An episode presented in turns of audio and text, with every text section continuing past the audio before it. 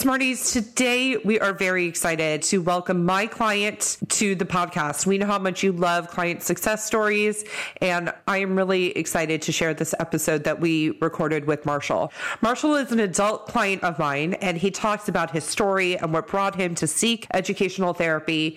He shares how executive functioning skills have impacted his relationships, his self esteem, how accountability and positive social pressure and systems have helped him reach towards his goals.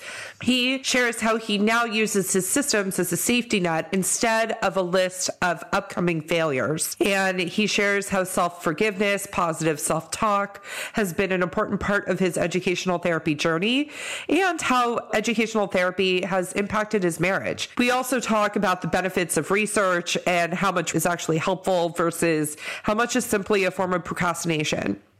If you are an adult and you have thought about how educational therapy might be the right next step for you, both Steph and I and our practices love working with adults. We talk about that a lot in this episode. Go ahead and sign up for a phone call at capedtherapy.com or myedtherapist.com. And we will be so excited to support you in your journey and with your own personal goals. Now, let's dig in. You want to learn faster, but sometimes working harder is just not the answer. You have to learn smarter. The Educational Therapy Podcast. Hi, Smarties. Welcome to episode 247 of Learn Smarter, the Educational Therapy Podcast. I'm Stephanie Pitts. And I'm Rachel Kapp. And today we are very excited to have on one of CAP Educational Therapy Group's clients and Rachel's personal client, Marshall. Welcome to the podcast, Marshall. Hello, thanks for having me. We're happy to have you here. This has been a long time coming. This has been an episode that both Steph and I have wanted to do because, you know, we spend a lot of time on the podcast talking about the impact of ed therapy on like learners who are actively in school. And you're not in school right now and you're an adult. Marshall, why don't you introduce yourself to our audience and share a little bit about who you are and your story. So I'm Marshall. Um, I'm 36. My wife and I like to say we're a gender swapped 1950s couple. Uh, she's the high powered attorney, and I'm the housewife and aspiring writer. Or house husband. House husband. I loved it when Adam was a house husband. That was a great period of time in our lives. Okay. I'm also a big fan of the term domestic engineer. yes. Uh, where did that term come from, Marshall? Is that something you made up or you've heard it? I heard it somewhere. Yeah, it's a good one. That's a good one. That's what you could like put on the resume. Get someone to ask some follow up questions about it. Perfect. Okay, so tell us a little bit about what brought you to educational therapy. Yeah, I had kind of a twisty journey. I was diagnosed with ADHD when I was a kid, but the medication never really worked well for me. It was always a little bit of a problem. And just maybe four or five years ago, I finally got some more precise testing done and discovered that I actually didn't have ADHD. I just had executive function problems. And then I started researching that term, looking around, and that's how I found you guys. And you found the podcast first. I found some sort of seminar that Rachel was talking in, actually. Oh. It was the Bridges webinar that I did. Yep. Yeah. And we got several phone calls from that webinar, but you were an interesting call because I was excited. I'm like, oh, an adult. It was like juicy for me. We do love the adults for sure. Yeah. So, had you heard of ed therapy before, Marshall? No, I was starting to like Google like uh, executive function coaching, stuff like that. I become aware that there was something else other than like traditional therapy, but I, I wasn't even sure what terms to use yet. Right. And then in the Bridges talk, I'm sure I explained what educational therapy was in that. Yeah, and then um, somebody actually asked at the Q and A section whether it's for adults too. And remember distinctly, you actually lit up. You're like, "Oh, we love getting adult clients." that was what pushed me over the edge into actually uh, into actually contacting you guys. How were you feeling when you were like, "Okay, I'm going to sign up for a call"? I was more just nervous that you guys would be like, "Oh, this isn't really for you. This is just for people in school." Right? Mm. Got it. I think we've since clarified that on our websites because I think you'd given me that feedback before. The thing that we really love about adult clients is that it's not just about school. it's about life and creating goals and habits and routines. And so I would love to hear about what goals you and Rachel decided and like set out to create together for you. You know, I, I contacted Rachel with a specific goal in mind of I'd been trying to finish my novel for years and I could never just do it. Um, and so that was our first primary goal was just get me writing again. It's very tangible. I like the start. Okay. Yeah. And then we've sort of been working towards that goal from both sides of the problem, both actually getting me to just put my butt in the chair and write, and also how to manage all of my housework more efficiently so that it's less exhausting. I have more energy to write and I have more time to write. The scaffolding of that is really asking the questions of why you haven't been able to put in the energy and effort and time into your goal of writing, right? There's all these things that go into leading up to you being able to do that, which is very similar to what we do with kids in school. We look and backtrack. What are the systems? What are the situations that are creating the hiccups and the problems and the stepbacks? And so I just wanted to comment that although it seems very different, it's really not because school is teaching you how to execute the things in your life that you need to execute. Being a domestic engineer, you have to get certain things done at certain times, which is required. And you getting to take the steps in order to fulfill the dream of your ultimate goal of sitting down and writing and finishing the book. I think it's great. And I want everyone to know that your book was that ultimate goal. And it doesn't necessarily have to be some external project that might bring somebody to ed therapy. It's what do you want to do with your time or what do you want to be able to do that you're not able to do now? I commend you because honestly, to sit there and think to yourself, this is my goal and how can I achieve it? And to actually set out to find a solution is very hard with for somebody with executive functioning challenges. So I applaud you. Well done. Thank you. Keeping going with that, as we are talking about what you're doing and your goals, what do you actually do in your sessions with Rachel? I tell everybody in my life this story when I talk about this coaching because the very first session was very much not what I was expecting. and and I'm I'm laughing okay. because I know what happened during the first session. So okay. I was intellectually aware that this was going to be different than therapy, but that still didn't tell me what to expect. So, you know, we sat down and I told her that, you know, I'm having trouble just doing there are things in my life that I'm avoiding doing. And she's like, okay, well, what's one of them? I was like, oh, well, you know, I'm really bad about opening the mail. I let it pile up and I worry about it, blah, blah, blah. And she goes, okay, go get it. she's like, go get it. We'll open it all right now. Let's start from scratch. I find one of the easiest hacks for executive functioning is social pressure, right? Uh, I don't know about other adults, but you know, the easiest school projects for me when I was younger were group projects when I was with other students together. And anyway, in the same way, just sitting there with Rachel watching me doing these things. You know, I ended the first session half an hour or 45 minutes later. I forget how long it was. And I was just like, I think I was more productive in that short amount of time than I had been in like the entire previous week. And I will also add that mail is something we talk about every week. And half the time I'm sitting here opening mail with you. Like I avoid it as well. And so we're talking through things, but it's not just the mail because it can't be only us that feels this way about mail. It's also like it's an actionable item usually. Sometimes sometimes there's an action item with it. And so we had to create a way of like that being sustainable too. So that always makes me laugh that I was just like, okay, go get it. Cause that stuff, isn't that what I would say? Oh, yeah, for sure. I mean, uh, there's been times where there's things that, you know, both the two of us have to get each other to do because Rachel doesn't like opening packages and things like that. And I don't like putting laundry away. So exactly. sometimes it's just about literally go do it. Let's just get her done. So, you know, the fact that you even like brought that up is not something that people are necessarily thinking about, but it's there. I'm sure that people are listening and thinking, oh, I hate the mail too.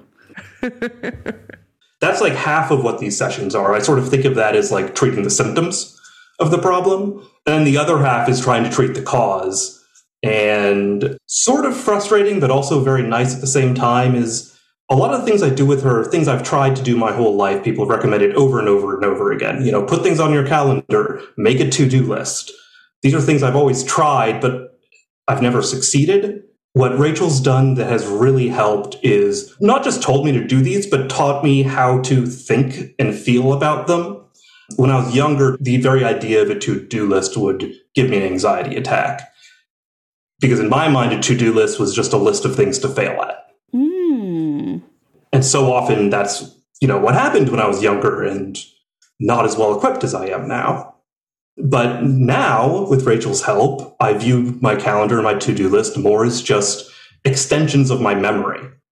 Um, you know, I can put something on the to do list and then I can forget about it and not worry anymore because I know that I've built up the habits and the visits with her.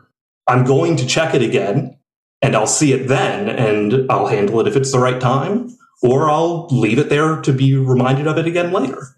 Big turning point also was learning to kind of just push that it's okay sometimes like we don't have to do this right now and then there were certain things that we were like no this has a sense of urgency let's go through it and take the time to do it and just like knock it off. But not as I remember when you shared that it was a list of things to fail at. And it kind of changed my perspective to when I talked to other clients because I never conceived of it in that way before. And so giving some cognitive flexibility around what is the list intended to do? It's intended so that your memory doesn't have to be responsible for all this stuff because memory fails. It was like the first or second session we've been using the to do list, and I was like, oh no, I, I didn't have time to get to this one, and I was starting to feel bad. And you're like, well, just change it to be due tomorrow. That counts as successfully completing it. like, yeah, because a lot of this stuff was like, we were trying to create routine for you so that things would not builds up. If I can share the example about like your guest house. Sure, go ahead. Like one of the things that we had talked about was like reset the guest house before the guest comes. Like after the guest leaves, you go in and you reset the sheets and kind of clean up and tidy up in there, right? As opposed to waiting for somebody to come so that there's not this like time pressure and you can kind of do it on your own. We talk a lot about laundry too of like both of us. so um, they're vulnerable conversations because it could conceivably be embarrassing. I'm curious how like the emotional journey of it has been for you. I'm sure if I called my mom, she'd be willing to sit on the phone with me while I open my mail every day. She'd love to just have more contact time, but that would be too embarrassing or too something. Certainly don't want to put those sort of things on my wife's plate. She's busy enough as a lawyer. So I think having this sort of um, not medical relationship, professional mm-hmm. relationship made it a lot easier for me to talk freely about these things that would be more embarrassing in a social setting. Mm. You certainly did a good job of always making it a very judgment free zone. Taking into account really how you're looking at it, nothing is perfect, and that it's really about the process, not necessarily the product and really helping you figure out what your process should be. I mean, listen, it's not very easy to teach yourself a foreign language just by saying, I want to learn this. You have to go through it. And if you don't have someone teaching you, it's going to be a thousand times harder. So even if it just feels like time, she's really scaffolding it for you in order to set the routine and habits for future for future Marshall, honestly, to know that oh, this is this is what I should do and I can figure out when I'm going to do it or how I'm going to do it. It must make a tremendous difference in the way you're viewing the things that you need to do. Yeah, absolutely. I used to struggle with a lot of self-directed anger. You know, when I was young, people would think I was lazy because I'd know things were important, I just wouldn't do them. And people would be like, why aren't you doing them? And eventually I just sort of accepted that and internalized that, that I'm just lazy. And then I'd feel bad when things didn't happen. And I had a really stark example of how different things were shortly after we started working together. we just recently bought a house and we finally had a housewarming party. And so uh, my wife and I sat down and we're like, okay, here are like the seven things need to happen before the party. And I put like one each day on the to do list the week leading up, got everything done. And then I woke up the morning of the party and suddenly I was in a panic. Did, did we get everything done? Oh my God, the party's happening today. What's happening? and then I realized that we actually had dissected this and everything was fine. And I calmed down. And then I just remembered all these times in my past on when I didn't have the tools where I'd procrastinate, procrastinate, and I'd wake up in the morning the day of, freak out, and scurry around and try to get everything done. That's when your brain activates. So of course, your brain is goes into overdrive the day of, not realizing that the fact that you segmented it throughout the week your brain went into the typical, uh oh, I didn't do what I was supposed to do, but look at you. You did do what you needed to do. Amazing. And the fact that you could recognize that and calm yourself down, fantastic. I'm sure that felt so good. it really did. So, how did your wife respond to that sort of experience of being like, no, everything's, you did it, we're good? Uh, well, she gets up a couple hours before I do for work. And uh, so I woke up and then I just rushed out of the bedroom. I was like, oh my God, the party's today. Are we ready? And she just burst out laughing.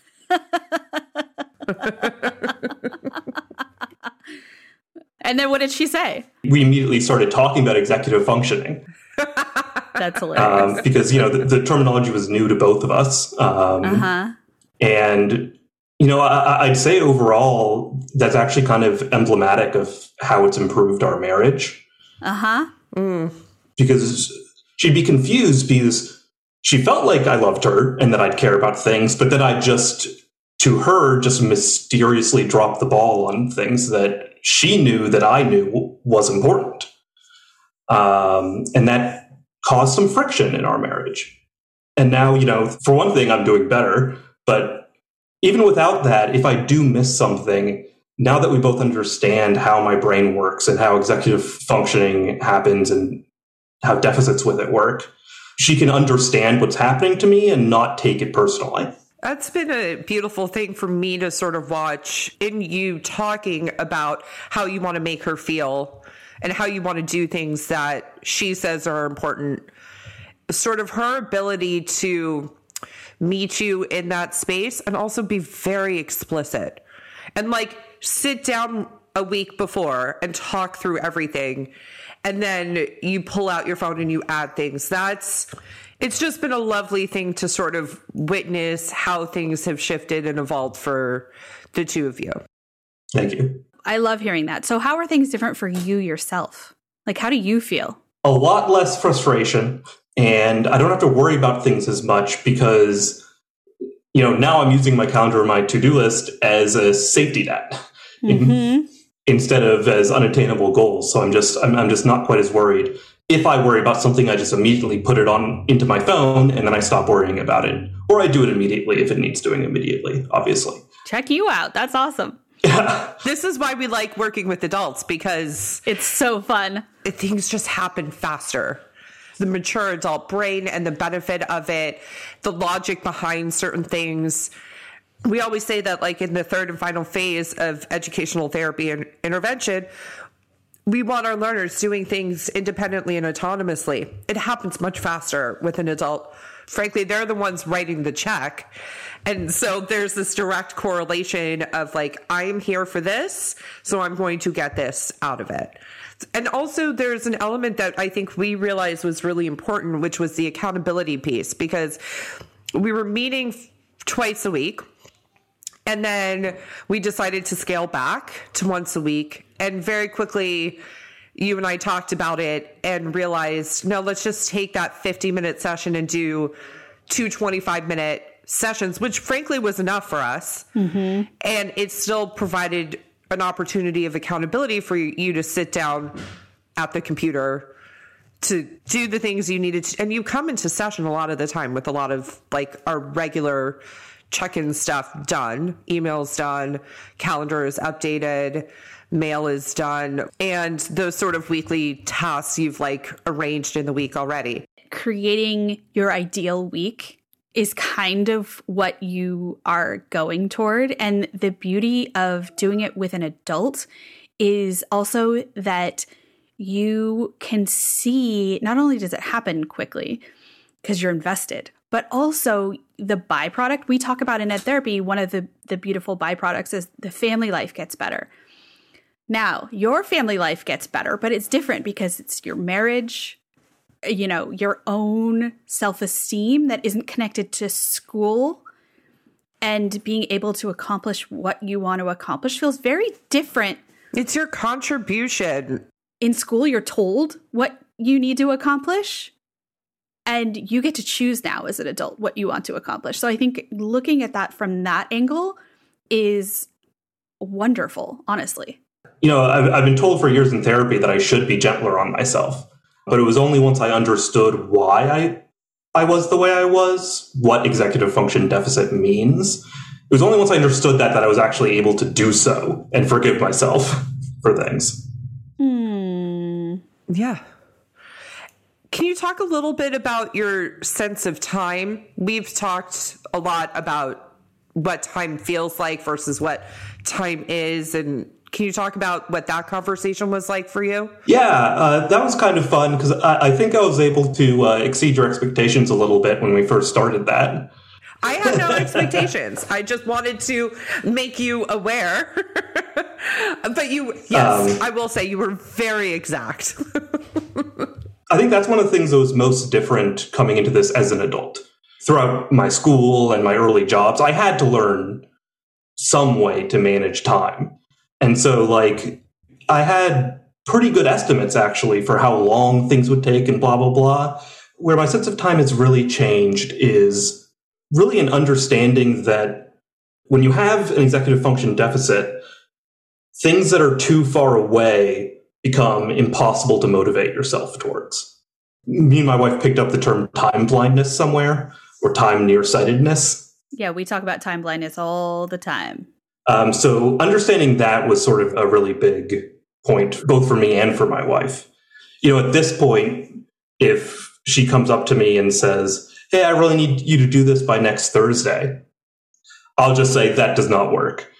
And then she'll like sigh a little bit and just say, Hey, Marshall, I'd like it if you did this today. And I'd go, Okay. And I'll just happily go do it. and how wonderful for your marriage, I'm sure. I mean, that was one of the biggest things about learning to forgive myself was when the consequences of things are too far away, I just can't motivate myself. I have to find a different way to approach the problem. Wonderful. Fantastic. I'm proud of you. I, I, don't know if that means anything, but honestly, I am. So, what are the uh, big strategies that you use now? The biggest thing was putting absolutely everything onto my calendar and to do list including like if my mom calls and says like, "Hey, can we get lunch tomorrow?" That goes on the calendar just immediately. Absolutely, yeah.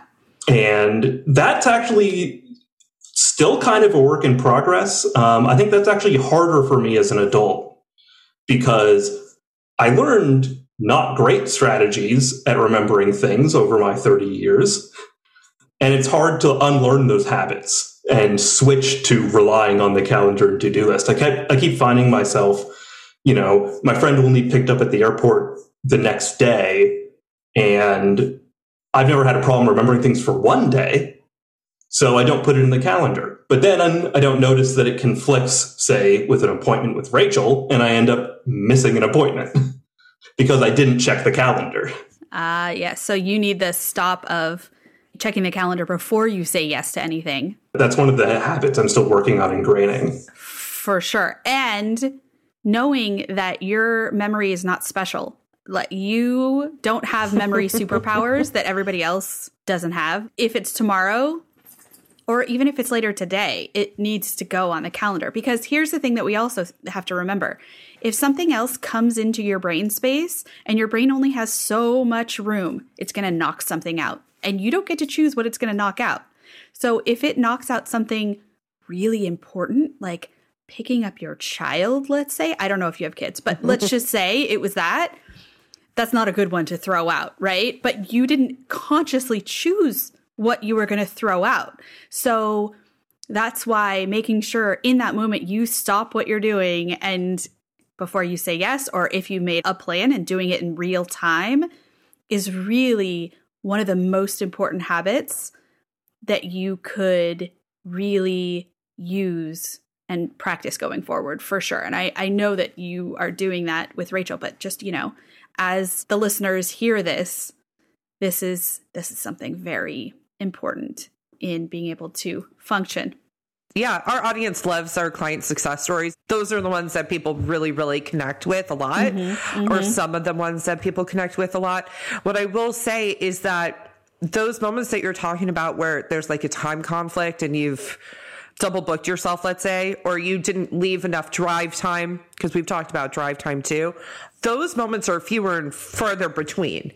And so we're never looking for perfection. No. We're just looking like in the goal of that happening less and less. And what happens is, is when it happens less and less, the people in your life are like, okay, cool. Like it's not Marshall, quote unquote, being Marshall again. It's just like a human error which we all do and have enormous empathy for. So, yeah, it does impact our interactions with people. Two little strategies that have actually made a big difference for me that I'd like to mention. When I find myself stuck in some activity, like I'm just scrolling through the internet on my phone or the like, and I'm thinking that I should get up, but I'm just not getting up, I've actually found that just announcing out loud, I'm getting up now, can be a great impetus to get up. Ah. Or if she's within hearing distance, I'll just ask my Rose, hey, can you ask me to do the dishes right now? And then she'll just go, yeah, Marshall, will you do the dishes right now? And then when she's asking me to, it's easy to get up. Wow, that's great. The way that that relationship sort of works, you've shared that with me before. The way that she can support you in a way that you need is getting your needs met and you doing the things that she needs you to do is getting your her needs met which i'm sure is leading into how have things at home changed yeah so i figured that was going to be a question so i actually asked my wife more or less that question uh, before we got on here uh-huh. the three things she said was first of all I, I have just been way more productive which is great she thinks more importantly that i seem happier and more confident in myself. Mm. And then also, she doesn't have to worry about things slipping through the cracks anymore. It was never that she doubt that I wanted to do it or she thought that I didn't care. But before she she always had to be a little worried that no matter how important it was, there was the chance that I'd just forget. I'm sure her confidence in you feels good. Yeah. Hmm. So, in terms of the book, that you're writing. How has ed therapy helped support that, impacted that? Like, where are you at with the book now? I'm regularly writing the book uh, every week at this point, whereas before therapy, I'd say I only actually like contributed to it a little bit every couple months, maybe. I'd think about it a lot, but I wouldn't actually sit down and add words. Something else that I noticed with you is you're totally a researcher, which Steph will relate to. And Steffi had the most beautiful writing program. He had done all the research on which one would be best, what the writing process is like. Like there are things that you've said to me that I didn't know. Like, for example, you had said to me at a certain point, like, I had read that your book can take a turn that was unexpected and it just happened to you. And so like you had done all this thought and thinking about writing and now you've transitioned into the doing. Would you agree with that, Marshall? Yeah, absolutely. I heard a quote once about executive function that stuck with me ever since I heard it. The problem isn't knowing what to do, it's doing what you know. I knew lots about how to write a book. I've read so many books on writing, what listened to, you know, the Writing Excuses podcast, all sorts of things. Mm-hmm. But actually doing what I know is has always been the problem. Now, let me ask you a question. Do you have the online version or are you doing it in Google Drive or something like that? Is it saved online? It is. It's it's on the cloud. Good. The other thing that I will say, going back to sort of the researcher thing, any regular listener of the podcast will know I don't care for research. I will just jump in and do. That's why I have Steph because she'll research it and then tell me what to do. I was just going to say, do you want to tell everyone about your headphone situation? Oh, well, actually, you were the one that brought it up. And I was like, yes, I'm having the same issue. Like, so our headphones that we use when we record the podcast, they were like, they were crumbling and like little pieces of the headphones. And so Steph was like, I'm thinking about getting new headphones. Is this like happening to you? I'm like, yes. Thank you for bringing it up. Because again, all our podcasting material, I only have it because Steph told me what to get and then told me which wires to get to connect it in and like set it all up. So basically, what happened was I did some research and found out instead of having to get new headphones, we could just get new ear covers. And I found them and sent her the link. It said order these. I had to get the color situated for her as well because hers are white, mine are black.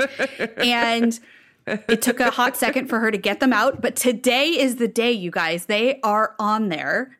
And so Marshall, I understand where you're coming from on the find what you need and execute the things that you figure out. but there have been times, for example, where like you've wanted to go back into a book of a similar genre to the book that you're writing, and we've given you like questions you need to answer why are you reading this? Like, for what information? And then, like, I think we timed it out too. Like, we were being very intentional about what was the point of going back and reading. Cause I think probably my initial reaction was like, don't do that. And then you explained why it was important. I'm like, okay, then we have to put some boundaries around that. Do you remember that? Some of the research is definitely necessary for sure. I would be 100% just like you. Yeah, I, I, do remember that. You've been very helpful in helping me figure out like how much of my research is actually helpful and how much of it is procrastination and just avoidance through fear. Because that's definitely, you know, I spend almost a decade just researching before I actually started trying to write. And you know what? Just to add to that, finding somebody who's doing the research that you can trust might be also really good. Rachel trusts my research, for instance. Like I have people who research I also trust so that I don't have to do it myself. So if there are those people out there that could potentially save you from doing that research yourself and being able to trust them, that might be helpful too. Just throwing it out there. Yeah. Steph, with you, are there times when even though somebody has given the suggestion, you still will research it? It depends on who it is, yes. Like if I said I researched it, and I was like, I think this is what we should do, how would you respond? It depends on what it is. Okay. it depends on what it is. And your version of research and my version of research might be completely different. So there might be some things where I'm like, yeah, okay, I'm in. And then there's some things where I'm like, mm, I don't know about that. But for instance, I'll give you an example. My best friend's boyfriend did a bunch of research on what door camera to use, whether it's Ring or whether it was Google Nest or whatever. He did all the research. And I know he's a hardcore researcher. And so he said to me, Here's what you need, and just do that. And I said, Okay. And so that's the one that I got. I did the exact same thing when I had to do my registry when I was pregnant with Elliot. I was like, I'm going to the people who I know and then I'm just, what what do you suggest? What do you suggest? And usually it was the same thing. I'm like, great, and moving on.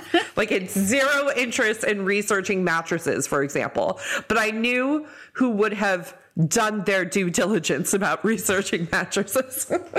On a tangent, but okay, sorry, a little bit of a tangent. I mean, worth exploring because as adults, we do research. A lot of us, not everybody, but a lot of us do.